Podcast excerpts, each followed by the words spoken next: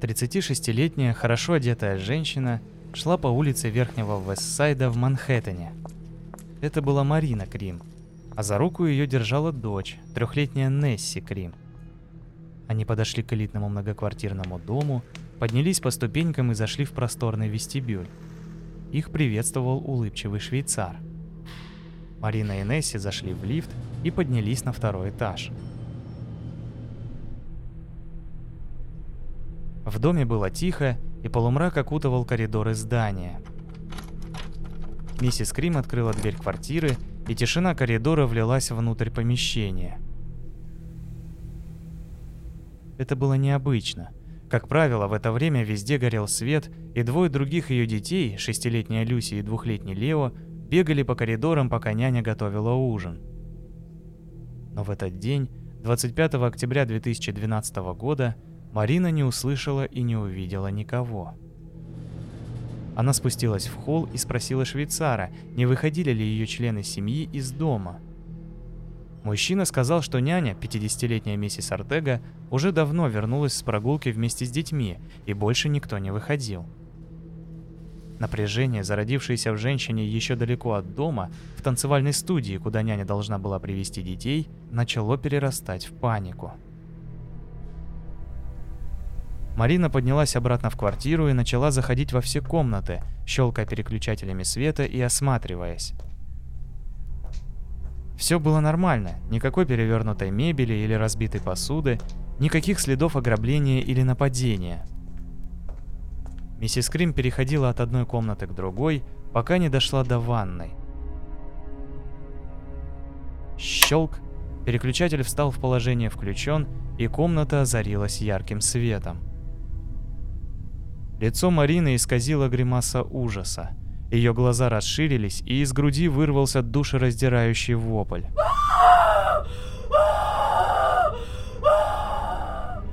Вся ванная комната была в кровавых брызгах. Лео и Люси лежали в ванне. Они были одеты, и вся одежда была насквозь мокрой от крови, льющейся из множества резаных и колотых ран на маленьких телах. Няня была рядом. Она сидела на полу, уставившись в зеркало, с ножом в руке. Ее запястья были порезаны. На раковине лежал еще один окровавленный нож. Няня посмотрела прямо на хозяйку дома пустым немигающим взглядом, а затем воткнула нож себе в шею.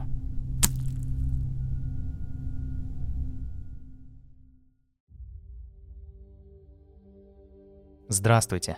Вы слушаете восьмой выпуск третьего сезона подкаста «Золотой жук», а меня зовут Евгений.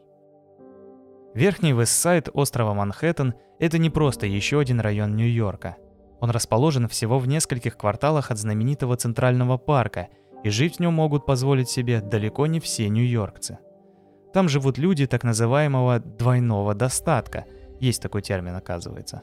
В их число входят известные личности в культуре, бизнесе и медиа – а также высокопоставленные чиновники крупных компаний. Стоимость аренды квартиры, в которой проживали Кримы на тот момент, составляла 10 тысяч долларов в месяц. Конечно же, чаще всего большой доход означает, что люди, живущие в этом районе, очень много времени проводят на работе. При этом они тоже хотят иметь полноценные семьи. По этой причине состоятельные жители Верхнего Вестсайда часто пользуются услугами приходящих а иногда и живущих вместе с семьей нянь. Обычная картина в будний день – это целая группа из нескольких женщин, которые прогуливаются в парке в окружении 5-10 детей. Семья Крим переехала в Нью-Йорк за два года до того кошмарного дня. После рождения Лео супруги решили тоже обзавестись няней. По совету няни, которая присматривала за ребенком из той же школы, в которую ходила старшая дочь Кримов, они наняли Йоселин Артега – позитивную женщину средних лет родом из Доминиканы. Сразу скажу, что истинные мотивы, по которым Йоселин Артега убила двоих детей семьи Крим, до сих пор остаются тайной, поэтому в этом выпуске я могу предложить только одно – собрать воедино информацию из разных источников и предоставить возможность вам сделать свои выводы.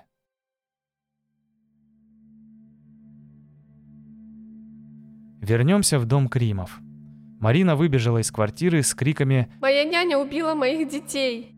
Это услышали соседи и управляющий домом Майкл Минахан. Он зашел в ванную комнату и впал в ступор. «Я видел ванну, и я видел, я бы сказал, тела, одежду или что-то в этом роде. Я видел кровь. Я изо всех сил старался не сводить глаз с мисс Артега. Вместе с другими жильцами управдом вызвал полицию. Марина с дочерью, она благо не заходила в ванную, спустилась в холл и продолжала кричать и плакать, одновременно пытаясь успокоить свою дочь. 63-летняя соседка Кримов сверху вышла на крики и спустилась в вестибюль. Позже она вспоминала те минуты. Какое-то время она кричала что-то вроде «Я никогда больше не буду с ней разговаривать», повторяя это снова и снова. Затем «Все в порядке, с тобой все будет в порядке, с тобой все будет в порядке», обращаясь к ребенку. Затем на нее накатывали волны осознания реальности того, что только что произошло. А затем она начинала просто душераздирающе кричать, размахивая руками в стороны. Спустя несколько минут приехал полицейский офицер Сальвадор Провинанза. Возле квартиры его встретил Минахан. «Его лицо было белым», — вспоминал полицейский. Он вспотел и держал дверь обеими руками и ногой. Он сказал, что бы ни находилось за этой дверью, это чистое зло. Войдя в ванную, офицер понял, о чем говорил управляющий. Ванна была наполнена кровью. Судебный медик, который позже работал там, назвал это место преступления самым кровавым в его карьере. Тем не менее, Артега, хоть и была без сознания и потеряла много крови, дышала и была жива. В стабильно тяжелом состоянии ее доставили в больницу Вейла Корнелла. Дети тоже были еще живы, когда медики их увозили, но оба погибли по дороге. Марину и Несси отвезли в больницу Святого Луки. Убитая горем мать не могла успокоиться, поэтому ей пришлось дать сильнодействующее успокоительное и снотворное. Через несколько часов после трагедии в Нью-Йорк прилетел муж Марины, Кевин Крим – который был на деловой встрече и ничего не знал. Полицейские встретили его в аэропорту, а затем доставили в больницу к жене и дочери. Еще чуть позже к ним присоединилась сестра Кевина и провела с ними всю оставшуюся ночь. В течение следующего дня компания CNBC, где работал мистер Крим, организовала семье проживание в отеле. Отец Кевина, Уильям Крим, говорил, «Они не вернулись в квартиру, я не знаю, смогут ли они вернуться когда-нибудь. Я не знаю, смогу ли я. Артега была интубирована и все еще находилась без сознания. Полиция, за неимением возможности допросить убийцу, приступила к сбору улик, опросу свидетелей и поисков мотива. Они пытались самостоятельно восстановить цепочку событий, которая привела к трагедии. Начали они, конечно же, с самого семейства Крим – Кевин и Марина оба были из Калифорнии.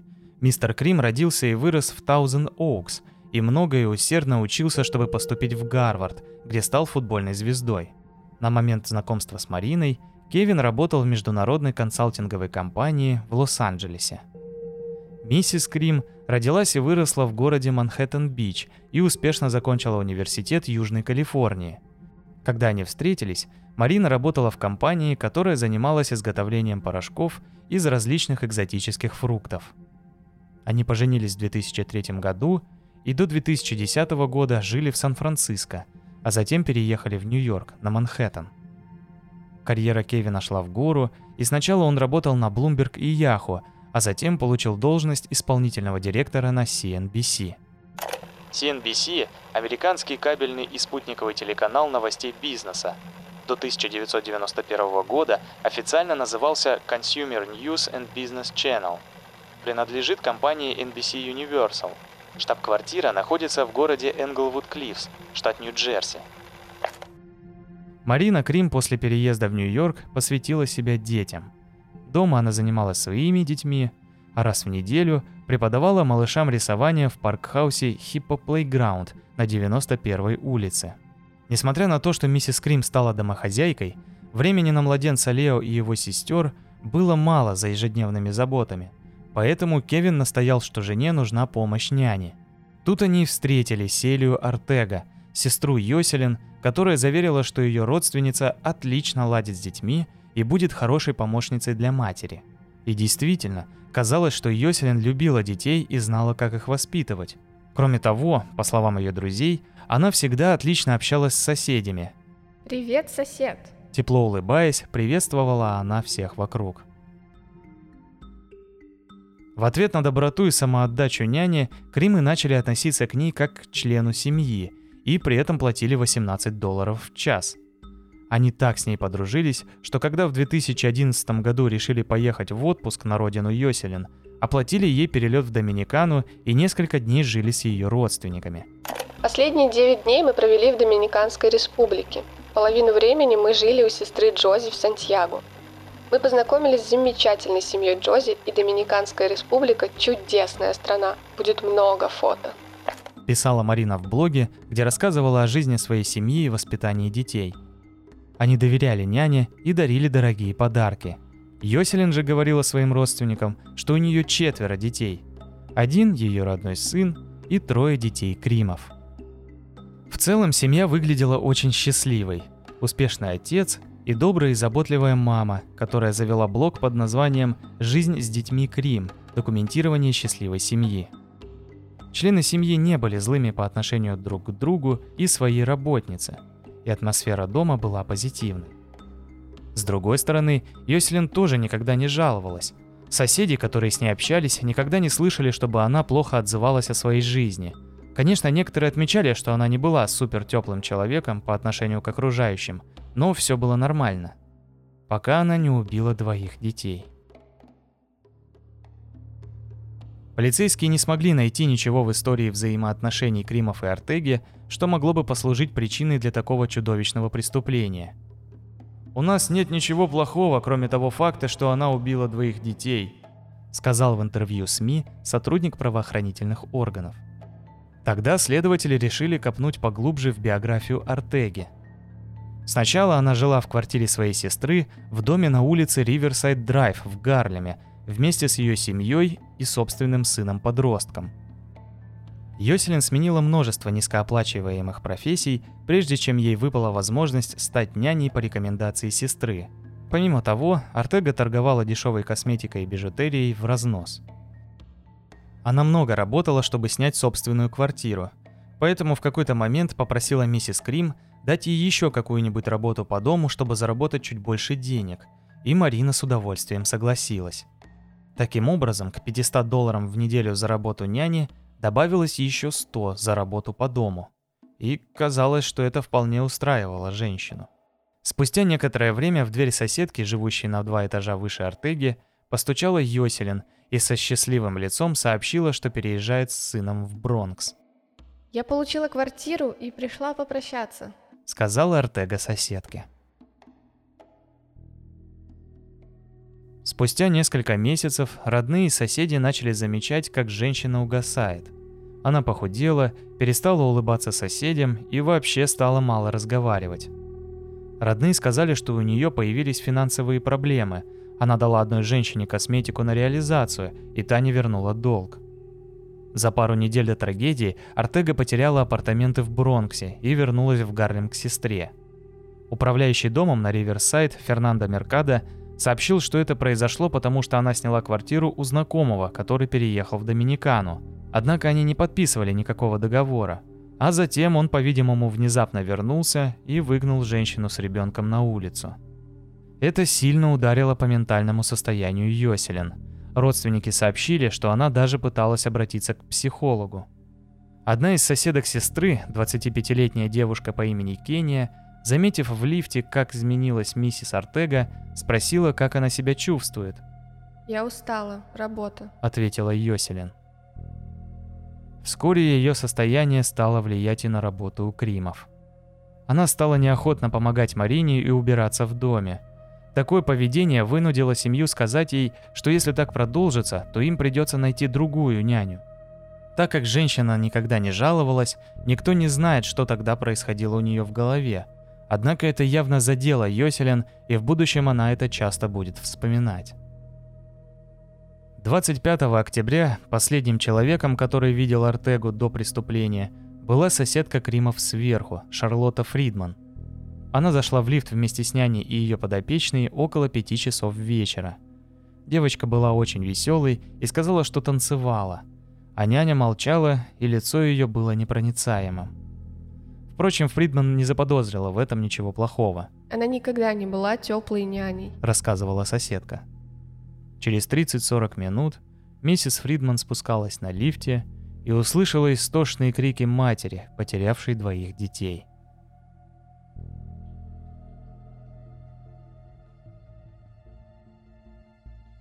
Через неделю после трагедии, 3 ноября 2012 года, Артега пришла в себя и ее впервые разрешили допросить. Однако она все равно ничего не прояснила для следствия. Она сказала детективам, что испытывает неприязнь к семье Кримов, потому что они все время указывали ей, что она должна делать. Бессмысленная претензия, ведь она на них работала. Через несколько часов Йоселин предъявили обвинение в двух убийствах первой степени – Ей предложили адвоката во время допроса, но она почему-то отказалась. Самое странное то, что она признала, что была в ванной комнате во время убийств, но не признала, что она их совершила. Казалось бы, все очевидно, но Артега продолжала утверждать, что она невиновна.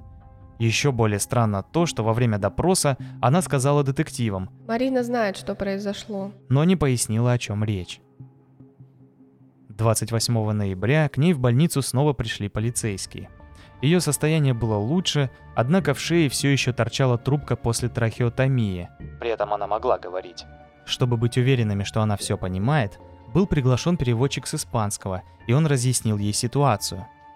Артега ничего не ответила, а ее адвокат сказал, что она еще слишком слаба, чтобы выписываться из больницы. Несмотря на очевидную вину няни, судебные разбирательства длились больше пяти лет, и в общей сложности было проведено около 90 заседаний. На одном из них судмедэксперт представил отчет, согласно которому было установлено, что убийство было совершено с особой жестокостью. У Люси были множественные защитные раны на руках, а Лео ударили так много раз, что ко времени, когда он попал на стол патологоанатома, в его теле не осталось крови. Кадры с места преступления не были продемонстрированы всем в зале суда, но их передали присяжным в папке. Одна из женщин встала и ушла из зала, потому что, по ее словам, после того, что увидела, не могла оставаться непредвзятой. Несмотря на тяжесть преступления, суд все же предложил ей признать вину в обмен на срок в 30 лет без возможности УДО.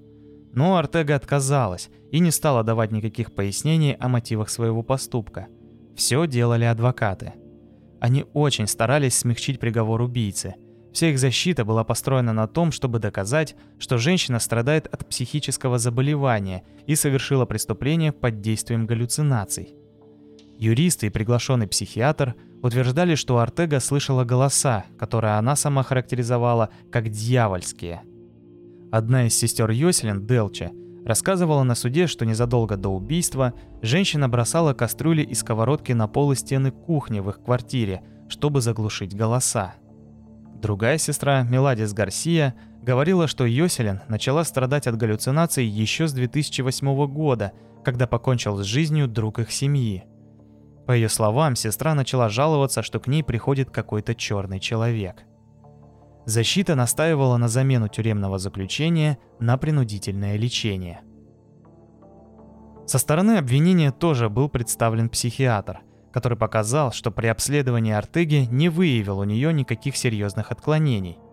Она была подвержена тревожности и легкой депрессии, но они не могли быть причиной, по которой убийца могла бы не понимать, что делает в момент совершения преступления. Обвинение настояло на единственной логичной версии о том, что причиной стала определенная комбинация финансовых трудностей, обид на работодателя и материнской зависти. Артега испытывала финансовые проблемы из-за того, что ее сын учился в платной школе, и денег едва хватало на оплату счетов. При этом она много работала, плюс продавала косметику и бижутерию. Ее знакомая не отдала долг, что еще больше усугубило положение Артеги.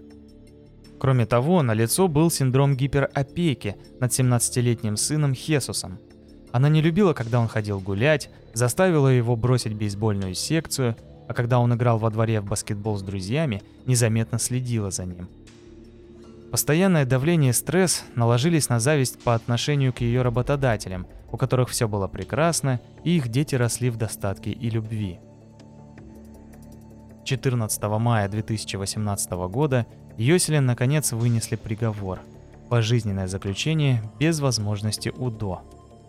Последние слова она произнесла по-испански. «Я очень сожалею обо всем, что случилось». А затем попросила прощения у Бога, у Марины и у Кевина. Это раскаяние было признано довольно сомнительным, потому что когда речь шла о ее жертвах, двух маленьких детях, она сохраняла хладнокровие. Но когда выносили приговор ей, она не могла сдержать слез. Кевин Крим охарактеризовал ее как «злой и крайне опасный нарцисс», а судья при вынесении приговора назвал чистым злом и сказал, что ее семья частично виновата в сокрытии ее явных проблем с психикой. Часто бывает так, что потеря детей навсегда разрушает отношения между родителями, но это не про семью Крим. Оба супруга и их единственная оставшаяся в живых дочь сблизились еще больше. В память о погибших детях они основали фонд Лулу и Лео, помогающий детям из неблагополучных семей заниматься творчеством. В 2013 году у пары родился сын, которого назвали Феликс, а в 2016 еще один сын Линус. В 2018 году, когда завершались слушания по делу Артеги, Марина Крим заявила, что цель подсудимой – разрушить то, что мы с Кевином создали, вдохновенную, счастливую, процветающую семью. Не была достигнута. Обвиняемая может думать, что она уничтожила Лулу и Лео, но и в этом она потерпела неудачу. Лулу и Лео – могущественные силы. Теперь они две звезды, которые всегда будут вести нас вперед. Французская писательница Лейла Слимани написала по этому поводу роман под названием «Идеальная няня», который получил самую престижную литературную премию во Франции в 2016 году, а в 2019 году он был экранизирован. Ну вот и все. В материалах по этому делу еще много разной информации, но она по большей части повторяется и касается отношений матери к погибшим детям. Она их, конечно же, безумно любила, и искать какие-то скрытые проблемы не имеет смысла. Насколько мне удалось узнать, на сегодняшний день Няня-убийца так и не признала свою вину и не объяснила причин своего поступка. Лично я слабо верю в версию обвинения. Слишком уж притянуто за уши. У многих людей, в том числе и работающих с чужими детьми, есть личные проблемы, но они не убивают своих подопечных из зависти или стресса. А что думаете вы? Пишите комментарии под выпуском в ВК и на любых платформах, которые это позволяют. Я все обязательно прочитаю. Фотографии по делу вы можете посмотреть в текстовой версии ВК. С вами был подкаст «Золотой жук». Меня зовут Евгений. До встречи в следующих выпусках.